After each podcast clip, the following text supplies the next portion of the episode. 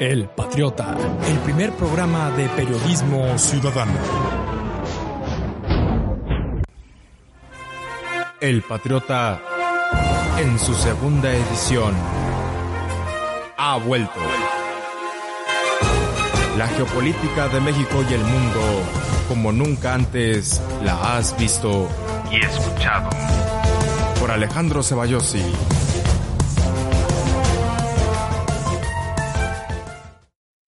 ¿Qué tal mi querido público? Yo soy Alejandro Ceballos y una vez más reestrenando, porque así es, vamos a estrenar una segunda temporada de El Patriota y me encuentro con otra persra más. Él es mi invitado especial el día de hoy. Él es Juan Carlos Guerra. Quizás lo conocerán, quizás se acordarán de él por un programa que, si mal no recuerdo, participó entre, el antepenúltimo y penúltimo de la primera temporada del año pasado, 2019, cuando se estrenó El Patriota. Pero bueno, también para el nuevo público yo me presento, soy Alejandro Ceballos y soy un estudiante de comunicación, pero también eh, ejerzo este periodismo de alguna especie, este, eh, desde mi base técnica, eh, profesional, académica y también, bueno, lo comparto esto como, hobby. En fin, El Patriota es una plataforma también que sirve para informar, contextualizar más que nada qué es lo que pasa, más allá de noticioso, desde los niveles geopolíticos tanto en México y bueno, como dije, pues el mundo. En fin, bueno, comenzamos con esta entrevista. Juan Carlos, ¿qué tal? Gracias, ¿cómo estás? Juan Carlos, bueno, primero, preséntate con, con el público, háblanos de ti.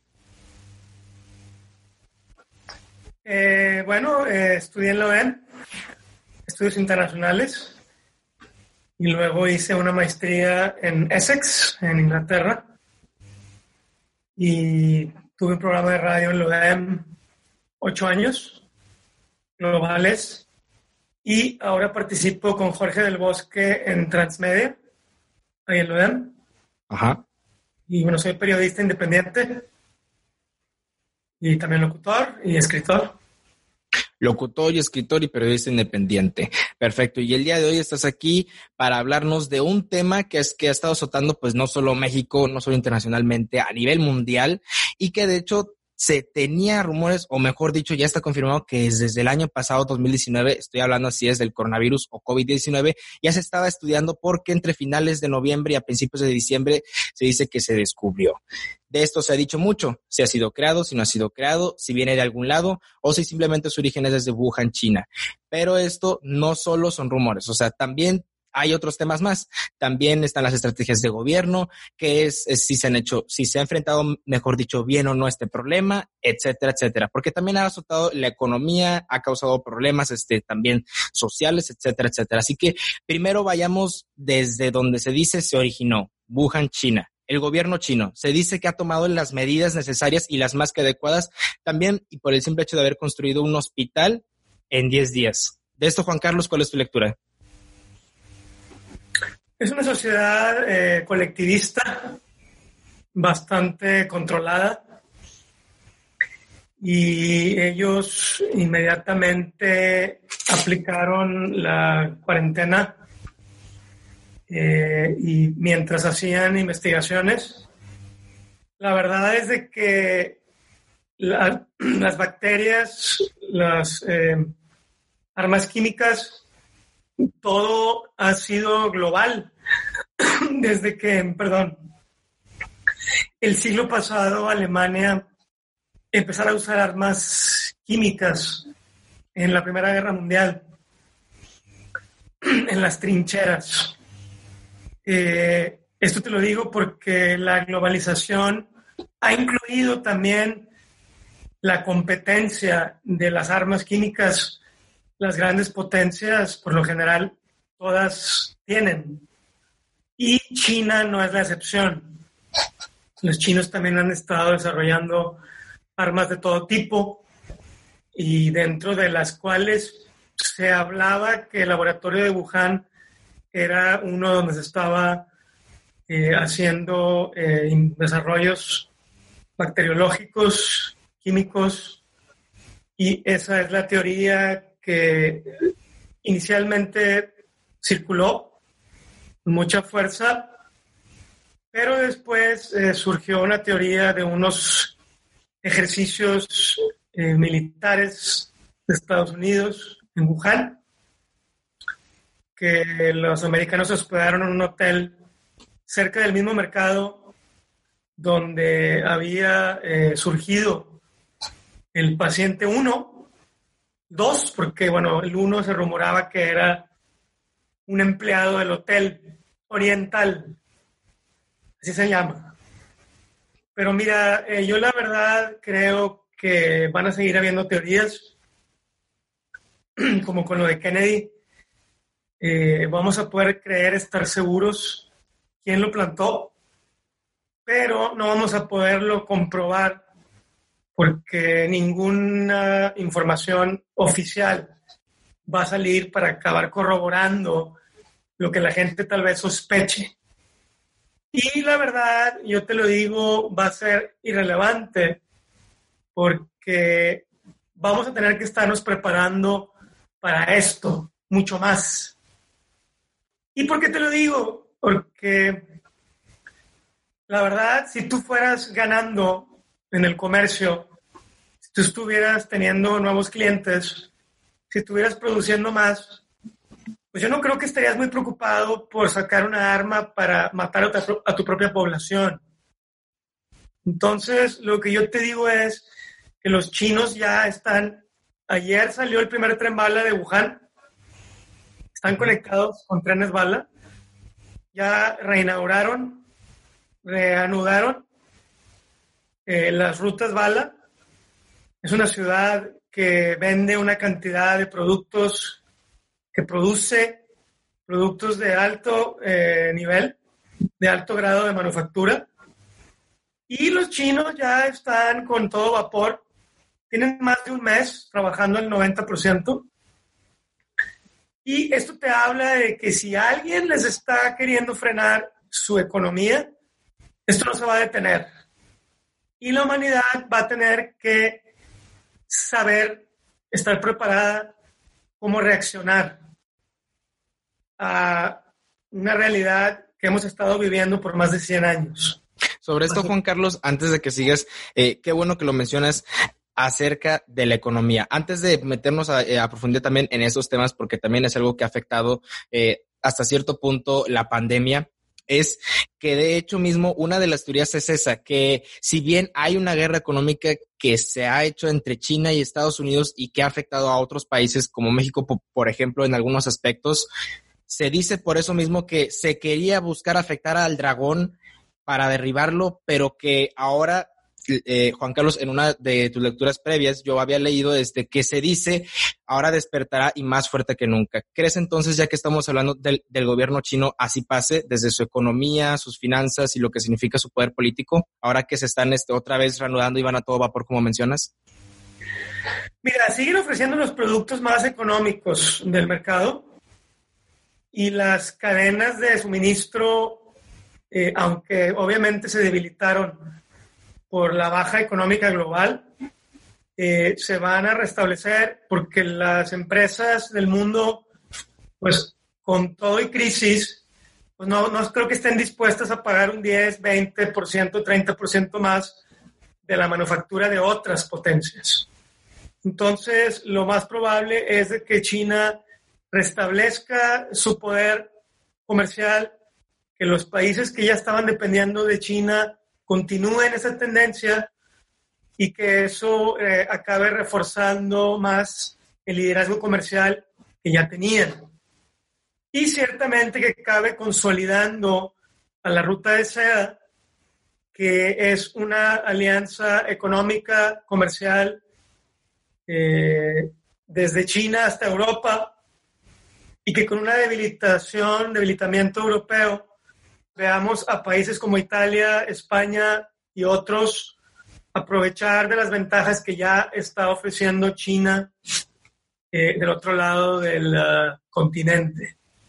Entonces, eh, la humanidad va a seguir, el Estado va a continuar y ciertamente sí estamos viendo, ahorita te platicaré, de cómo si el sistema ideológico del capitalismo se va a modificar para adecuarse más a la intervención directa del Estado.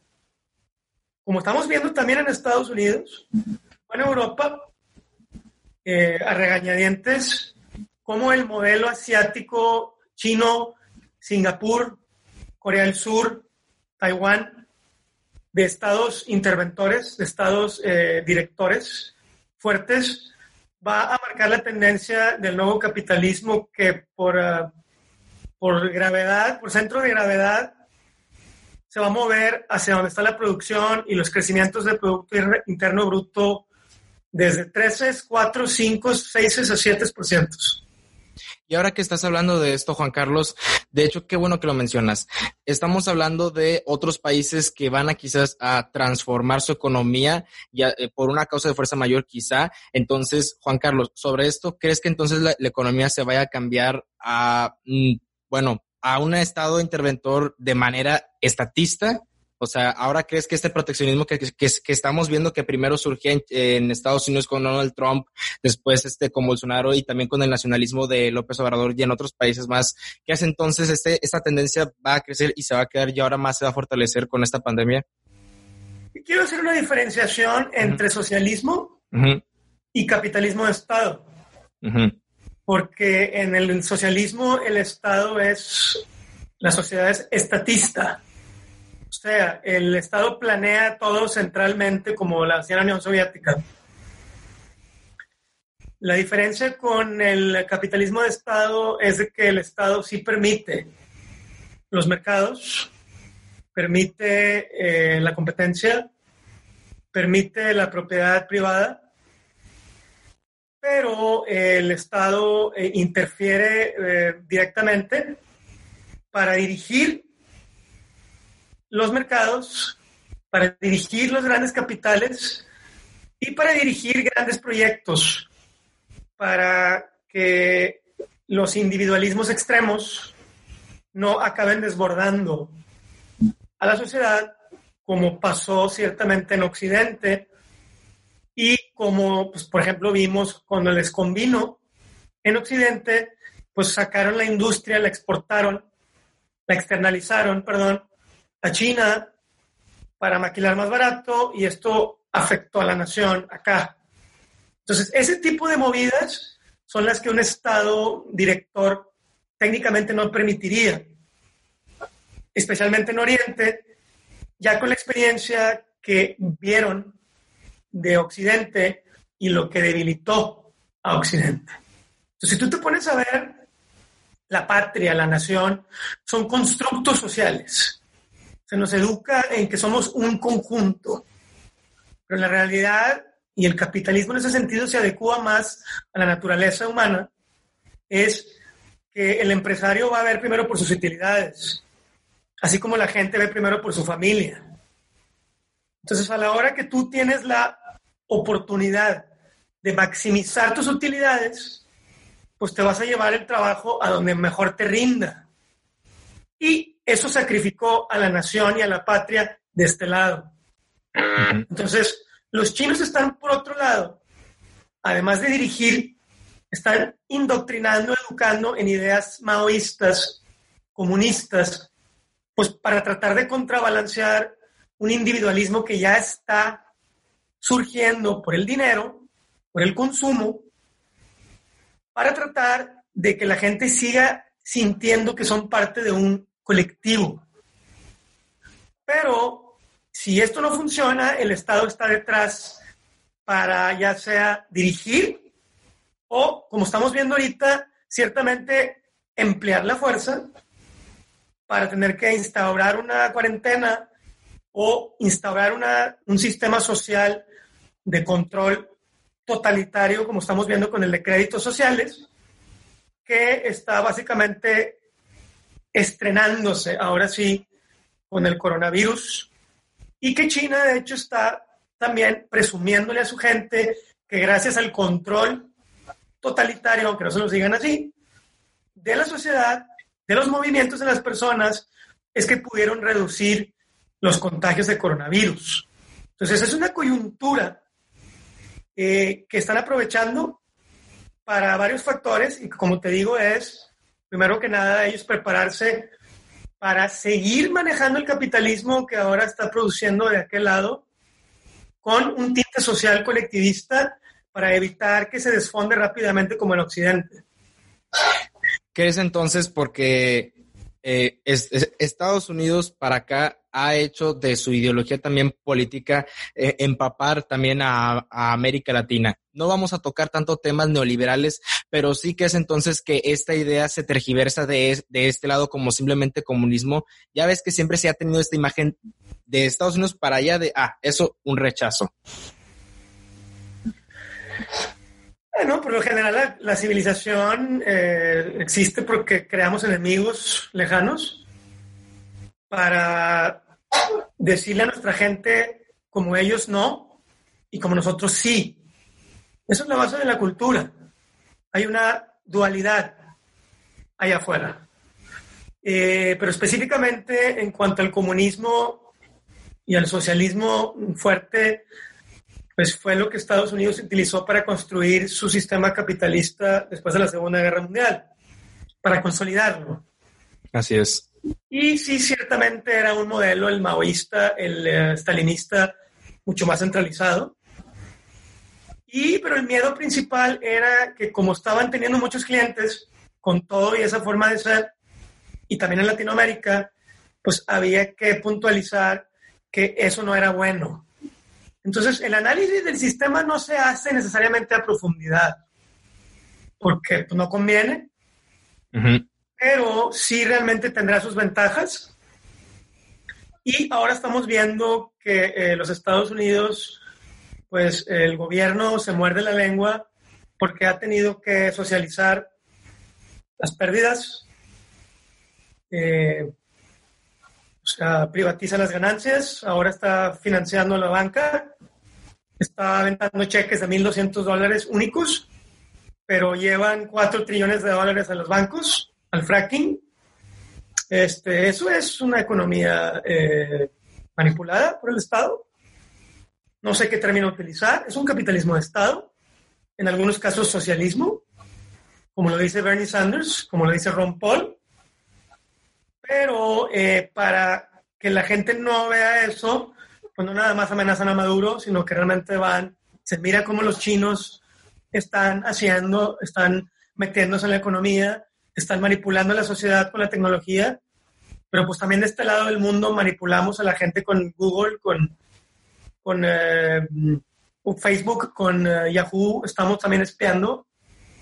Tenemos instituciones eh, oficiales de espionaje como la NSA, en México también. Y ciertamente en España se acaban de pasar una ley donde se puede realmente usar los teléfonos para ver dónde está la gente. O sea, como que les tenemos miedo, pero estamos utilizando también esas estrategias de este lado del mundo. Entonces, ya ahorita, derechas e izquierdas no es una, una forma muy adecuada de estudio para poder entender a dónde va el mundo. Tenemos, como ahorita te platicaré, eh, una, un vacío de, de económico, de poder que el neoliberalismo causó y que está rellenando el Estado de forma autoritaria, de forma intervencionista, de forma directora, también acá. Y eso es lo que hay que analizar porque muchos están hablando ya de que ese es el sistema que va a quedar en su lugar y que las libertades que tuvimos, no nada más sociales, sino económicas, se van a modificar para un mundo mucho más competitivo, para un mundo sin instituciones transnacionales funcionales eh, como la, ONU, como la de la salud, que ahora Trump le quiere quitar el, financiamiento, la OMS, etcétera, etcétera, etcétera. Ahora que mencionas también los gobiernos de otros países, también puntualizabas en España, por ejemplo, una ley que decías tú, permiten prácticamente localizar por los teléfonos, eh, si mal no recuerdo, si lo mencionaste, España e Italia. Esos dos países han sido íconos en cuanto a la pandemia, para hacer referencia sobre lo que se ha hecho bien, pero también sobre lo que se ha hecho mal. Se dice que en comparación con México, antes de llegar para acá de este lado de América, a pesar de que España ha tenido estadísticas de defunciones más altas, se ha hecho o mejor dicho, se han implementado mayores técnicas de control y que han funcionado todavía más que aquí y en otros países. Eh, Juan Carlos, ¿cuál es tu opinión acerca de esto? Sí, pero eh, no sé si justificarlo, pero también eh, tenemos una similitud los eh, mediterráneos con los mexicanos, los latinos. Se ha ejercido un mayor control allá, ¿no? Vaya, yo he, yo, yo he visto videos de patrullas rondando y que quienes ven los llevan, con la diferencia que acá hasta ahorita solo vocean. Pero... A lo que voy es eso, que se tuvo que recurrir a eso porque somos individualistas los latinos y los iberoamericanos, los, los italianos. Y no estábamos haciendo caso y pues el Estado tuvo que reforzar casi todo que se queda eh, no sé, yo la verdad no estoy a favor de endurecer militarmente una sociedad, pero lo están haciendo algunos países. En México no estamos haciendo mucho caso en cuanto a, a los números y de alguna forma porque no tenemos ese colchón colectivista que para entenderlo mejor se llaman las leyes, las reglas, el respeto a otros, tiene que venir el Estado del cuarto para las 12 a reforzarse, porque también es responsable de no habernos o de no estar participando en una educación que nos haga entender que no estamos solos y que tenemos que aplicarnos pues, para no afectar a terceros. En ese sentido, eh, creo que si sigue la cosa igual en México y en Latinoamérica, como estamos viendo en Perú o en Ecuador, se van a ir reforzando los estados policíacos que en México ya teníamos con de la inseguridad y vamos a acabarnos yendo a la fuerza, algo que tendríamos que estar haciendo sutilmente, como hacen en países del norte de Europa o en Canadá o en Asia, para hacer algo que aunque no nos guste, pues tenemos que hacer temporalmente para salir adelante colectivamente. Estados Unidos, en este caso, también se ha hablado sobre que si bien Trump tenía una posibilidad de quedar o la tenía tal cual de quedar presidente en su reelección, ahora con esto se ha disparado eh, vulgarmente a las patas se dice, se ha tenido que morder la lengua y que esto de la pandemia le ha tumbado fuertemente su posibilidad de reelegirse. Juan Carlos, esto... No tiene competencia. En lo absoluto aún y cuando este se decía puntapié o, eh, o este, esta alza que tenía Bernie Sanders, que ahora se dice frente a Bloomberg y a otro candidato del cual no recuerdo su nombre, eh, ya no le quedan posibilidades. Mencionabas, de hecho, el, año pasado, eh, en la primera temporada que Sanders no tenía, de hecho, oportunidad. Sí tiene, pero no lo quieren, porque él está poniendo un espejo, no nada más a la clase política, sino a la sociedad que ha estado viviendo una fantasía. O sea, si tú ves los números del gasto, pues llevan, eh, van a acabar con 30, en español son billones de dólares, en inglés son trillones, están eh, viviendo a crédito.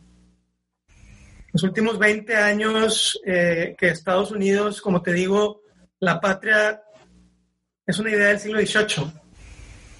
No contaba con la astucia tecnológica.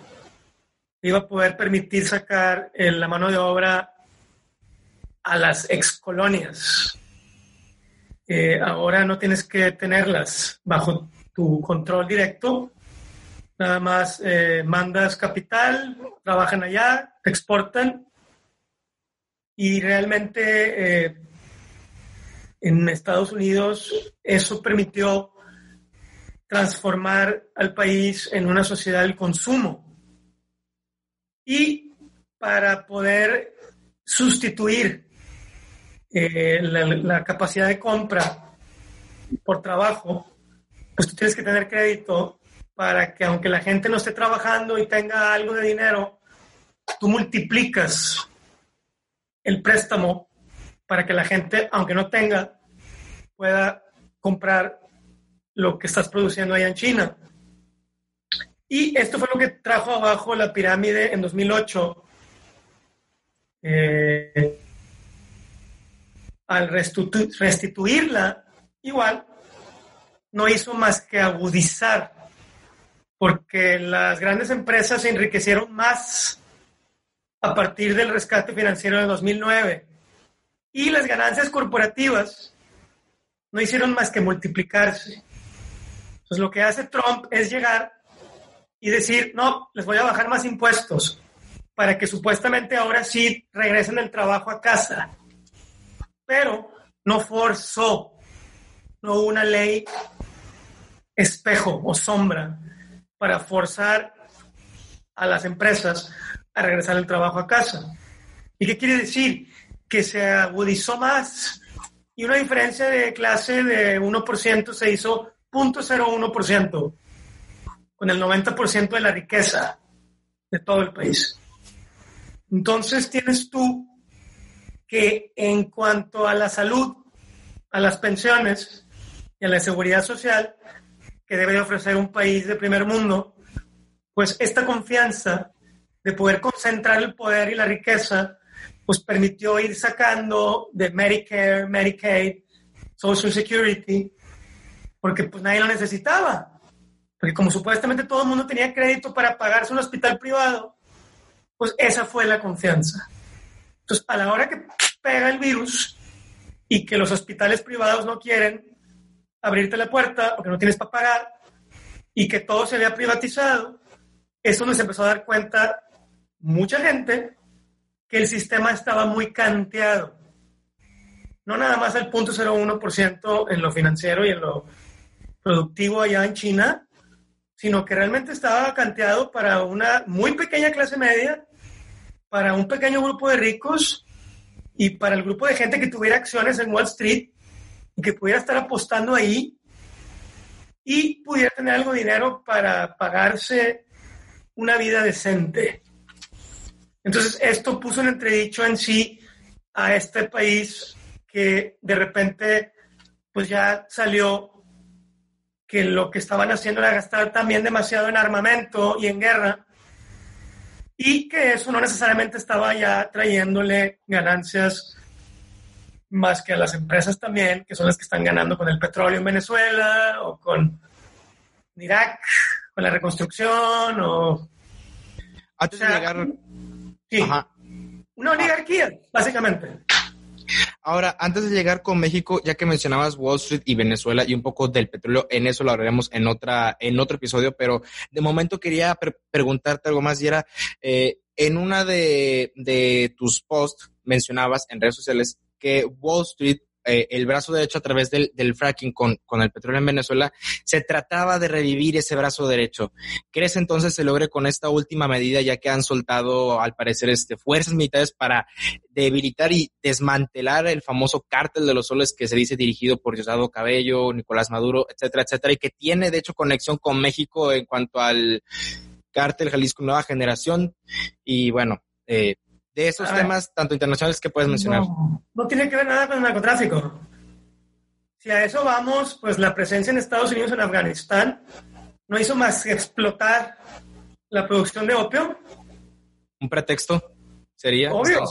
Y en Colombia hay siete bases de Estados Unidos y la droga no hace más que fluir de Colombia a través de México a Estados Unidos.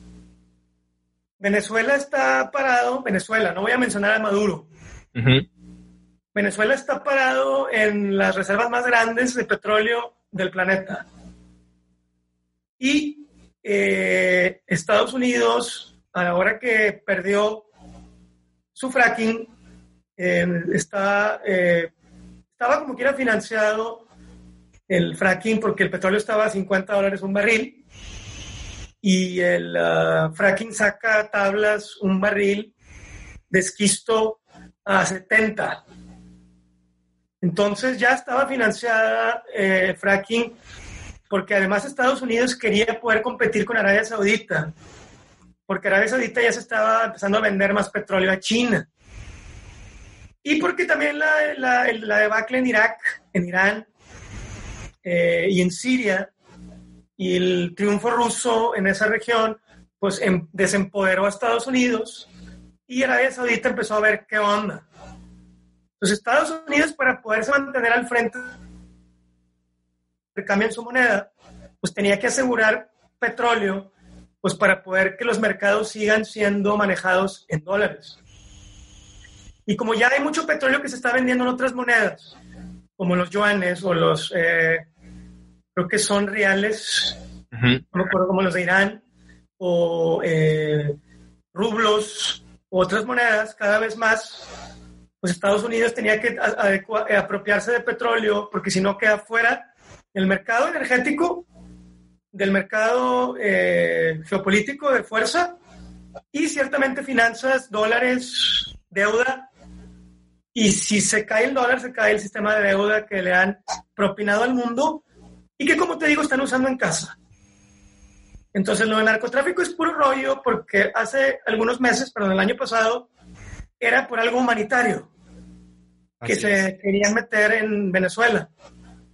Entonces, lo del narcotráfico lo hacen, que como ya lo aparejaron con terrorismo, el presidente tiene permiso desde Bush de poder atacar sin consultar al Congreso en lo que se llama la autorización del uso de la fuerza militar, que fue algo que el mismo Congreso le autorizó a Bush para supuestamente ir en contra de Bin Laden y Hussein y no sé cuánto bandido supuestamente en Afganistán, porque como era algo de seguridad nacional, pues no importaba, no había que consultar al Congreso.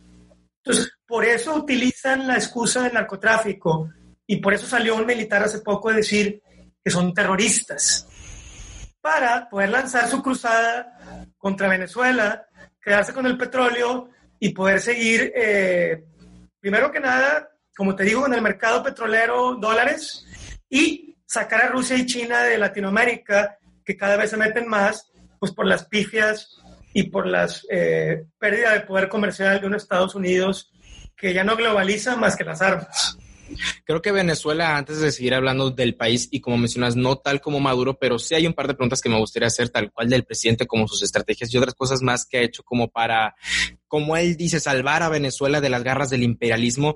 Pero esto sí me gustaría poder hablarlo en otra emisión, ya que desde mi punto de vista, no sé si compartas lo mismo, Juan Carlos, Venezuela es un tema añejo que bien dices desde el año pasado, si eran otras razones, ahora son otras y si este último golpe, porque se dice el último, no funciona, pues bueno, ya no sabemos cuál será el último movimiento, quizás la última estrategia de Estados Unidos y Venezuela. Pero esto, mi querido público, lo veremos en otra emisión. Una pero como quiera, pero como quiera. Por favor, ningún político. La política es el arte de lo posible. Desde Nabucodonosor hasta el de hoy. Pero eh, sí habría que considerar que Venezuela ahorita tiene, no dejan los americanos que lleguen barcos chinos a dar equipo médico, mascarillas. Venezuela, Venezuela, país, tiene un embargo económico, Estados Unidos, tipo el de Cuba, y le robaron 1.5 billones de dólares o sea, en, uh, en inglés, Ajá. de oro, oro que vale eso, y le congelaron 5 billones, 5 billion en inglés, de las ventas de petróleo que se, hacen que se hacían a través de dólares en los bancos de Estados Unidos. Sancionados y bloqueados, así es. Robado, le robaron a Venezuela al pueblo venezolano, no nada más a Maduro a Chávez. Al país. Entonces, al país. Entonces, a ver, ¿quieren a Juan Guaidó? Mándenlo con ese dinero, con el cheque firmado, y tal vez lo aceptamos. Pero lo mandan, no, lo mandan financiado para que derroque el gobierno, para, como dijeron públicamente, manejar más eficientemente el petróleo venezolano. Como lo dijo el exsecretario John Bolton públicamente. Eso es todo lo que quiero decir sobre Venezuela, no sobre Maduro. En otras emisiones, en otros episodios, prepárense público. Nada más. En fin, ahora, ya que acabamos y que de hecho también Venezuela salió a flote, vayamos ahora, ya que mencionamos a un país latinoamericano, otro, y es al cual tenemos esa nacionalidad, es México. En México han surgido temas desde nacionales, y así como estatales, por ejemplo en Nuevo León, que fue donde azotó el primer caso de coronavirus oficial, justamente en el municipio de San Pedro. Comenzando a hablar por lo nacional, ha habido varias declaraciones, tanto del presidente, no vamos a enfocarnos tanto en el Ejecutivo, sino en las medidas que se han propiciado, o mejor dicho, que se han implementado estatalmente, ya que al parecer cada gobierno ha hecho lo que ha podido en su mayor medida. Hablamos también de corrupción, porque ya hay eh, varios rumores sobre Enrique Alfaro y que también se está peleando con López Gatel sobre si lo que hace eh, es corrupción o no, ya que eh, se dice que hay equipo médico al parecer que tenía y que no repartió, o un dinero por ahí, este, no recuerdo muy bien la nota, siendo sincero, pero sí hay un fuerte rumor de corrupción con el, con el gobernador Enrique Alfaro. De este lado también las medidas que ha hecho el famoso Bronco o Jaime Rodríguez Calderón, que se ha dicho han sido un ejemplo para el resto de los estados se dice, etcétera, etcétera, etcétera. Pero antes de hablar de lo micro en el estado de Nuevo León, vamos a hablar por lo nacional. Las medidas.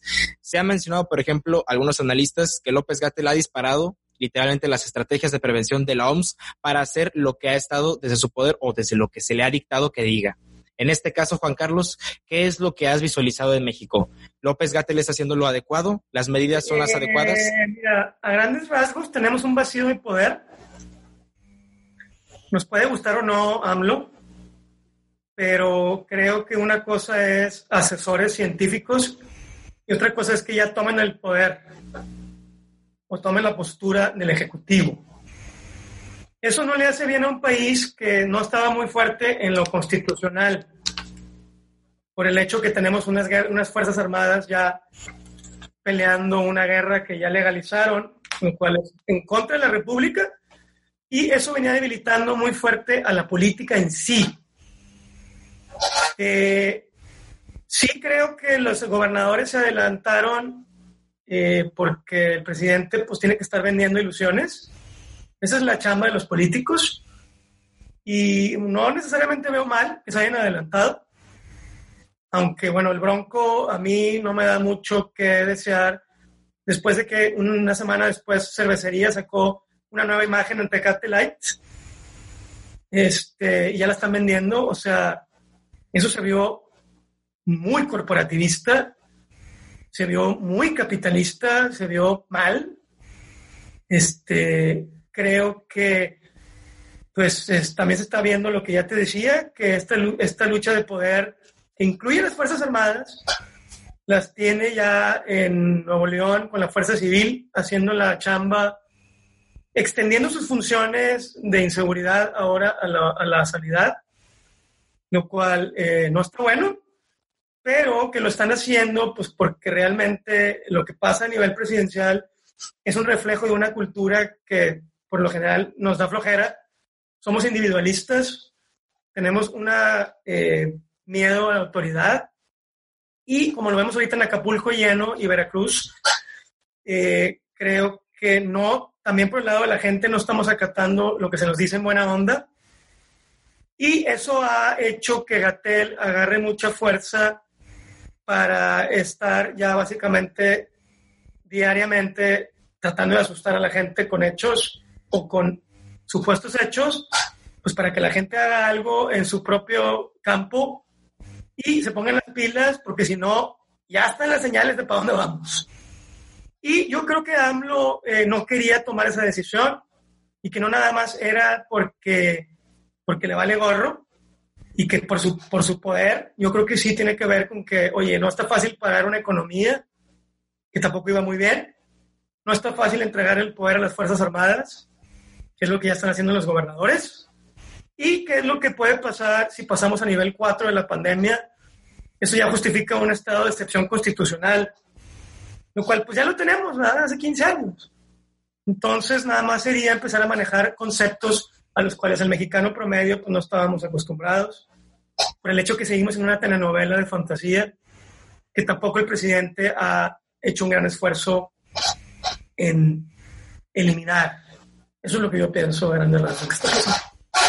Sobre esto ha habido una declaración, ha habido una declaración que tiene que ver también con la, eh, con la iniciativa privada, la IP, que de hecho también ha influenciado en lo que es la epidemia aquí en México, ya que, por ejemplo, aquí en Nuevo León, el gobernador Jaime Rodríguez Calderón, eh, en hace una menos de una semana más o menos, había mencionado que con la, con la ayuda de la iniciativa privada iban a comenzar a repartir kits y créditos, si mal no lo recuerdo, para que las familias pudieran no salir de casa y pudieran sostenerse. Eh, sobre esto, ah, se ha mencionado también que le ha caído a la 4T como anillo al dedo, sobre todo y más porque ha salido un video eh, de un supuesto trabajador del SAT, eh, es un hombre que menciona, se le trata de increpar que acerca de las condonaciones, acerca de que los empresarios este, no quieren soltar el dinero o no quieren cooperar, este, y él menciona que se vayan, que no es necesario que aquí se queden las marcas eh, internacionales, como por ejemplo algunas de ropa que mencionó como Sears, por ejemplo, que no es necesario que se queden otras, eh, como por ejemplo las cafeteras famosas como Starbucks, que aquí hay Café Veracruz, que aquí hay otros,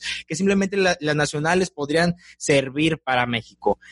E, y sobre eso ha habido varias, varias contrapesos, varias opiniones. Entonces, en este caso, iniciativa privada, se ha satanizado mucho. Ha habido razones por las cuales se ha hecho quizás justificadamente, pero otras también injustificadamente quizás en la actualidad, que ahora se necesita la, la solidaridad como se ha también puesto en campaña de todos los mexicanos. Se necesita solidaridad. Así que en este caso, Juan Carlos, ¿qué es lo que nos puede decir acerca de todo esto que se ha dicho? Pues, las más grandes... Empresas, condonaciones. No, no. Eh, las más grandes empresas sí tienen mucho dinero, o sea, sí pueden regalar mascarillas, ¿no? No creo que sea un problema. Eh, sí creo también que el, por otro lado, es un discurso nacionalista. Eh, sí, hay café en Veracruz, pero tampoco pues, necesitas que se vayan las corporaciones. Creo que un punto medio sería regularlas. Realmente, Y también no estar sacando la Biblia y al Papa en la mañanera, eso no me gusta. Estar violentando el Estado laico, el cual pues no es el primero. Desde Calderón empezaron con eso, desde Fox. Y eso me parece aberrante. Eh, por otro lado, creo que sí, se debería de apoyar un poco más a los pymes, pequeños y medianos, porque el sistema de enfocar a los grandes nos hace creer que el problema es el gobierno. Y no lo es. Hemos permitido que las grandes marcas, por ejemplo, le ganen al abarrotero y el abarrotero desaparece. Entonces sí creo que deberíamos apoyar a esos sectores que deberíamos de estar apoyando a los del medio.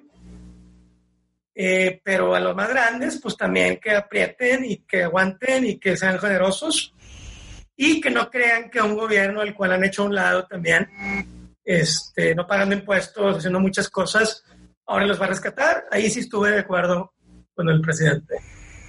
Sí, pymes, creo que debería destinar un poquito más dinero de Pemex. Eh, yo creo que él se está preparando para un, eh, una recuperación económica en Estados Unidos. Lo demuestra con el tratado, pero creo que a corto plazo tendría que estar más enfocado en, pues, tal vez no endeudarse, pero sí eh, gastar un poco más, salvar a los, de abajo, ayudar y ganar políticamente también en eso. Y eh, dejar de ser tanta mañanera, hablar menos, este, una vez por semana, tal vez una vez cada 15 días. Y eh, básicamente dejar de enemistar a los diferentes grupos, ponerlos en cintura, sí, pero no estarlos amenazando y eso para permitir un flujo más normal de la sociedad antes de hablar a nivel estatal, quiero mencionar eh, dos subpreguntas, mejor dicho, hacerte dos subpreguntas que tienen que ver con la economía, ya que estamos hablando de manera implícita nuevamente de este tópico. Plan Marshall. Se ha mencionado también por varios opinólogos y analistas que este rescate económico es la pérdida del sexenio otros, como siempre, también han mencionado que es el plan económico ideal que el presidente López Obrador está planteando y que es más que necesario. Y este plan Marshall, de hecho, también no es la primera vez que se escucha. También había venido este, acompañado del Tratado de Bretton Woods después de la Segunda Guerra Mundial. Lo mismo para un rescate económico de Estados Unidos para el resto de los países como una especie de indemnización. En este caso, Juan Carlos, ¿cómo ves esto? El plan Marshall, Estados Unidos, México. El pues rescate económico. Se hizo el plan Marshall se hizo cuando Estados Unidos impuso el dólar como la reserva global, pero la impuso con oro, teniendo el 80% del oro para el 1938, 40, y por eso estableció Bretton Woods. Entonces, eh, ahorita están sacando dinero de la maquinita, imprimiendo. Y AMLO, para hacer un plan Marshall, tendría que tener con qué. Entonces, el presidente tan tronar la economía es que no tiene dinero para hacer el plan Marshall, Alejandro. Y eh, creo que en ese sentido eh, hay que ponerse en sus zapatos para parar un país y mandarlo a la Edad Media. Ya estábamos en la de, no sé en cuál edad, pero más para atrás no era una decisión fácil. Entonces, por eso se tardó. Tampoco quería entregarle a las Fuerzas Armadas más poder, pero creo que desafortunadamente mucha gente está yéndose al extremo de culparlo a él de todo, no ver el contexto económico de este país, ya no necesariamente de gobiernos anteriores, sino de lo que había, y considerar lo que se puede hacer para analizar eso y quitarse del enojo que le están proyectando nada más a una persona que sí se puede equivocar, pero hay que ahorita estar ayudando y alentando para que haga algo, porque no tenemos un vicepresidente y yo no quiero un soldado tomando decisiones económicas en México. Eso es básicamente lo que yo creo. Pues entonces estamos hablando también de una tendencia que podría entonces moverse hacia la militarización, no a un nivel como las FARC en Colombia, que Colombia sí tiene décadas de historia de militarizaciones o, o dictaduras de ese estilo, pero pues no ha pues sido la excepción aquí nada más, eh, en el único país de Latinoamérica, o sea, no somos el único, también ha habido otros que en la actualidad pudieran estar padeciendo de lo mismo o que van para pues, allá. Tienes 300 mil muertos, no los tiene Colombia, no los tiene Venezuela, no los tiene nadie, nada más que Siria. Y tienes un ejército muy poderoso en México. Uno de los ejércitos más poderosos a nivel latinoamericano. Pues se va la mitad del presupuesto. Tenemos una militarización. Y ya no es de facto, ya es legal. Es un hecho, así es. Entonces, eh, como que darles ahora una cuarentena, creo que no era una decisión fácil para nadie. Entonces, sí, desafortunadamente creo que se puede profundizar porque la gente sigue en Acapulco y porque parece que esta gripa no se quiere ir. Y parece que eh, no todo el mundo está participando colectivamente porque no lo teníamos tampoco, hay que aceptar, nos vale gorro. Y como vimos con una militarización que no nada más tuvo que ver con el narco, sino con una falta de reglas que venían a reforzar de otra forma, me temo que vayamos a, llevar lo mismo ahora lo de la pandemia, porque no cambiamos como cultura en cinco años, especialmente sin educación. Una pregunta muy específica sobre el Ejecutivo para terminar ese tema e ir ahora sí a lo micro, al Estado de Nuevo León. Y es, entonces el presidente ha estado casi amarrado de las manos y ha tenido que, sus decisiones han tenido que obedecer entonces las tendencias de un país que ha ido inclinándose hacia ciertos aspectos, como por ejemplo lo que mencionabas. En este caso, la militarización ocurrió no porque un presidente así lo quisiera, sino porque también ha habido otras cosas detrás que lo han ido empujando a hacer eso y ahora él está obligado de cierta manera a tener o a contar con pocas opciones y decir, bueno, pues esto, esto a pesar de que eh, visualmente, perceptivamente no es lo mejor que quiere la gente, pero es lo que se puede hacer a ese nivel. Se puede, se puede. Pues mira, le, critican mucho la Guardia Nacional y básicamente fue cambiarle disfraz a gente con armas largas para ahora presentar una nueva fuerza de seguridad. Y si están en la Constitución legalizados pues cualquier ejecutivo tiene que arreglarse con ellos para no ir muy lejos. Entonces, a la hora que tú pones una cuarentena de militar, este, separas a la sociedad todavía más. Ya teníamos una sociedad del miedo, del uh, sospechoso. Y si ahora tú le pones el que es un posible contagiador, vas a destruir el tejido social. Entonces, en querer hacer un bien, Hace lo que ya. Acabas destruyendo el tejido social que no estaba muy bien tejido últimamente y lo cual parece ser una buena solución, como cuando se empezó a luchar contra el narco, acabó siendo una pésima resultado con los 300 mil muertos. Entonces, proporcionalmente, en su aspecto, si tú militarizas una cuarentena, ¿qué le va a pasar a la economía? ¿Qué le va a pasar a la cultura? ¿Qué le va a pasar a lo humano cuando termine la pandemia y tengas a la gente que se está disparando la violencia intrafamiliar, más que de género, no es hombres contra mujeres, es la estructura familiar concentrada en un espacio sin dinero, lleva a la violencia. Para quitarle lo de género y dejar libre un poquito a las personas que participan, no auguría, auguraría muy buenas cosas para nuestra cultura. Sin embargo, como te digo, parece que por ahí vamos, porque no entendemos que hay una emergencia y que la decisión se le va a quitar a la gente si no logran ejercerla a tiempo. Ahora, Juan Carlos, acabando con ese tema, llegando al último de la entrevista, nos quedan 10 minutos. Juan Carlos, lo último, los niveles estatales, el Estado de Nuevo León. Aquí en el municipio de San Pedro, bien, eh, hace menos de un mes se dio el primer caso, el señor Tony, allá en el municipio, como dije, San Petrino, pero pues bien se ha dicho, como tú dices, que no se han tomado las medidas adecuadas y que quien Nuevo al parecer ha sido el estado ejemplo, simplemente porque el Bronco, por su apodo, el gobernador Jaime Rodríguez, decidió unirse con otros dos estados más para, hacer la fuerza eh, tripular norteña, al parecer, porque así se veían o así lo querían aparentar, este, pero ha puesto a cargo al secretario de salud Manuel de la O, este, él es quien parece ser se ha apoderado, se ha apoderado ahora de, eh, de las mañaneras que al parecer antes en las, en las primeras instancias eh, las encabezaba el gobernador, ahora junto con otros este, también eh, ayudantes al parecer, otros trabajadores más. Y bueno, también sobre esto aquí en el estado de Nuevo León políticamente, Samuel García fue el primeritito en salir al parecer a hacer política, en decir que el Ejecutivo o que la Secretaría de Salud estaba escondiendo las cifras, que se estaban, este, no se estaban acatando, o que si tenía COVID que lo registraran como influenza. Bueno, aquí también han salido a hacer política y ha sido de hecho el primero en decir el presidente va y besa, el presidente va y abraza, pero también es el primero en casarse antes, o mejor dicho, después de que el arzobispado dijera aquí no se casa, aquí ya no se pueden hacer eventos porque son masivos. Simplemente se boda chiquita, hay contacto, no se puede. Pero ahí están, ahí están las fotos, ahí están las evidencias y me remito a las pruebas que ha estado pasando entonces aquí. Aquí entonces se ha estado haciendo política, se ha estado aprovechando esto. ¿Qué está pasando con, eh, con el líder, ahora el nuevo líder, eh, el doctor Manuel de la O? Eh, la iniciativa privada y Bronco unidos otra vez, como con los transportistas. Muchas preguntas sobre Estado de Nuevo León. A río revuelto, ganancia del pescador.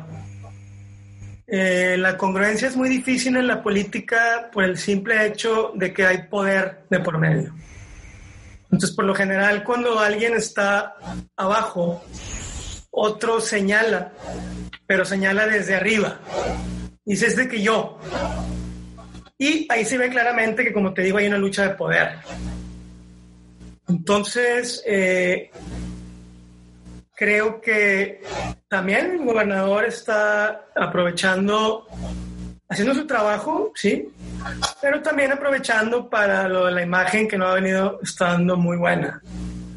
Y por eso creo que responde a los cambios ahí estratégicos para lo de la salud, lo cual sí se notaron, tengo que eh, reconocer y ahora están, como te digo, a como hemos estado acostumbrados, ahora están forzando a la gente a usar tapabocas. Yo, yo me pregunto, ¿por qué en vez de forzar o a la empresa para que no vendiera cerveza o forzar tapabocas, ¿por qué no se han preocupado en educar a la gente para que la gente pueda tomar sus propias decisiones? Eso yo creo que es lo más importante. Ya si de plano no entendieron con eso, pues sí, ponles una ley tal vez, una multa si no se la ponen, pero no forces. Y no saques a la gente de una práctica cultural que tú mismo has aplaudido como es el alcohol, este, y tú mismo te arriesgas a que la gente rompa la cuarentena al manipular a los medios de comunicación eso fue lo que acabó apareciendo, el hecho que a la semana después sacaron la cervecería un empaque nuevo, una marca nueva, una imagen nueva para sus cervezas. ¿Qué señales mandan ahí? ¿Cuáles son las prioridades? Entonces, bueno, ya tomaron decisiones. Vamos a darle, vamos a darle por ahí. Vamos a ver si resulta lo que están haciendo. A más cuidado, que no abusen de lo que el poder que la gente les da para llevarse su agua a, otros molinos, ¿no? Entonces se podría decir que ha sido un nivel, bueno, se ha hecho la solidaridad que se ha demandado y que han demandado, bueno, también mundialmente entre la gente que se una, que no salgan de casa, pero también se ha aprovechado entonces para aquí a nivel estatal hacer política, porque de hecho por ahí, y eso ya lo creo descabellado, el Bronco al parecer se dice se quiere reelegir como candidato a la presidencia. Cositas. Trae el la peor eh, porcentaje, el penúltimo, traía el último que vi en popularidad. No tiene eh, posibilidades. Pues, si hace una buena campaña, pues todos pueden ganar. Pero eso me vale a mí, ¿qué me importa? ¿Quién gana ya? O sea, ¿qué están haciendo? ¿Cuáles son las políticas que están haciendo? ¿Dónde se ve el bronco en, eh, en la práctica? ¿Qué se ve el bronco en la práctica? ¿Crees que con estas medidas, por ejemplo, de seguridad, que hace menos de cinco días, y yo lo grabé, lo subí a, eh, mis redes sociales, a Twitter, a, arroba Ceballos y la prueba, el helicóptero ha estado rondando sobre el estado de Nuevo León, es el helicóptero del estado, el doctor Manuel de la O dijo, aquí se va a utilizar este, eh, se le va a otorgar más este permiso al parecer, se va, se, se va a implementar la seguridad, así lo dijo. Después comenzaron periódicos a sacar títulos como que se va a implementar la fuerza, que ya ha sido permiso aquí en el estado, y además además que, bueno, el helicóptero va a estar circulando, vigilando las, eh, que no haya conglomeraciones grandes, pequeñas, concentradas. Este, Eso es vigilancia autoritaria. ¿Crees que entonces se está paniqueando más allá de, cuidar y eso está causando entonces eh, un resultado contrario al que se espera? No, pues es la puntita, como decimos allá. Pues entonces es lo primero que se está dejando ver de, lo que se podría venir. No, lo primero ya fueron las fuerzas civiles levantando a gente en la, en la calle Morelos. En la plaza ahí, en la calle esa que es peatonal, ya lo están levantando. Es. la puntita y ahí viene el témpano. O sea, es lo que viene. O sea, el bronco de ahí viene. ¿Qué es? ¿Qué propuso cuando se estaba lanzando la presidencia? Pues Sacó una bala ahí en la, cortar manos, que a poco pensaba que era Gandhi. Este, eso es lo que saben hacer y eso es lo que mejor les sale. Este, y no espero mucho más que eso. Y espero que no reduzcan su papel a simplemente ser ejecutores de una política autoritaria, porque eso es lo que van a acabar siendo recordados desafortunadamente en el Estado. Pues bueno, para acabar con un muy gran resumen, hemos hablado mundialmente, ir desde Asia con China, Wuhan, poder hablar de los rumores, las conspiraciones a grandes rasgos, saber que eso no es lo importante, sino las medidas de gobierno, qué es lo que han hecho y qué es lo que las ha diferenciado, porque también hemos hablado también de una guerra económica, que si se ha afectado, que si no se ha afectado eh, a Estados Unidos, también hemos hablado de ese país, también intermitentemente de España, Italia, las medidas que han hecho y por qué es que han sido tan diferentes y sobre el estatismo oeste Estado de control, el capitalismo de Estado, también hemos hablado de eso, las diferencias que no se puede ahora ya permear de izquierda y derecha a un Estado, a un país como tal. Y por supuesto, llegando ahora a América, como mencioné a Estados Unidos, Donald Trump, su reelección, Bernie Sanders, lo que se ha hecho ahora de dar créditos y por supuesto también ahora aquí en México, hablar desde el Ejecutivo a también hablar, llegar de El Bronco aquí en Nuevo León, sobre todo porque fue el estado donde se desarrolló el COVID y bueno, ahora se ha expandido a otros. Bueno, Juan Carlos, te quiero dar muchas gracias, te quiero dar las gracias por haber estado aquí, por haberme aceptado la invitación, pero antes de poder dar la despedida, algunas últimas palabras o alguna última declaración que quieras mencionar, Juan Carlos, para el público o para el programa como tal. Hay que cambiar el enojo por análisis. Creo que está la tentación de buscar culpables específicos. Sí, se está equivocando tal vez en algunas cosas el presidente, pero el país también eh, está, está ahí y creo que es un momento para reconstruir el tejido social, la razón y ver que va a continuar en nosotros, porque los políticos no nos van a salvar y eventualmente tendremos que empezar a tomar decisiones por nosotros mismos. Eso es todo. Querido público, damas y caballeros, él es Juan Carlos Guerra, periodista independiente. Muchísimas gracias por, haber, por, por habernos acompañado, Juan Carlos, y también al público que ha estado escuchando y también visualizando esto. Muchísimas gracias. Nos escuchamos y nos vemos hasta la próxima. Esto fue El Patriota. Yo soy Alejandro Ceballos. Adiós. Esto ha sido todo. Nos vemos hasta el próximo episodio.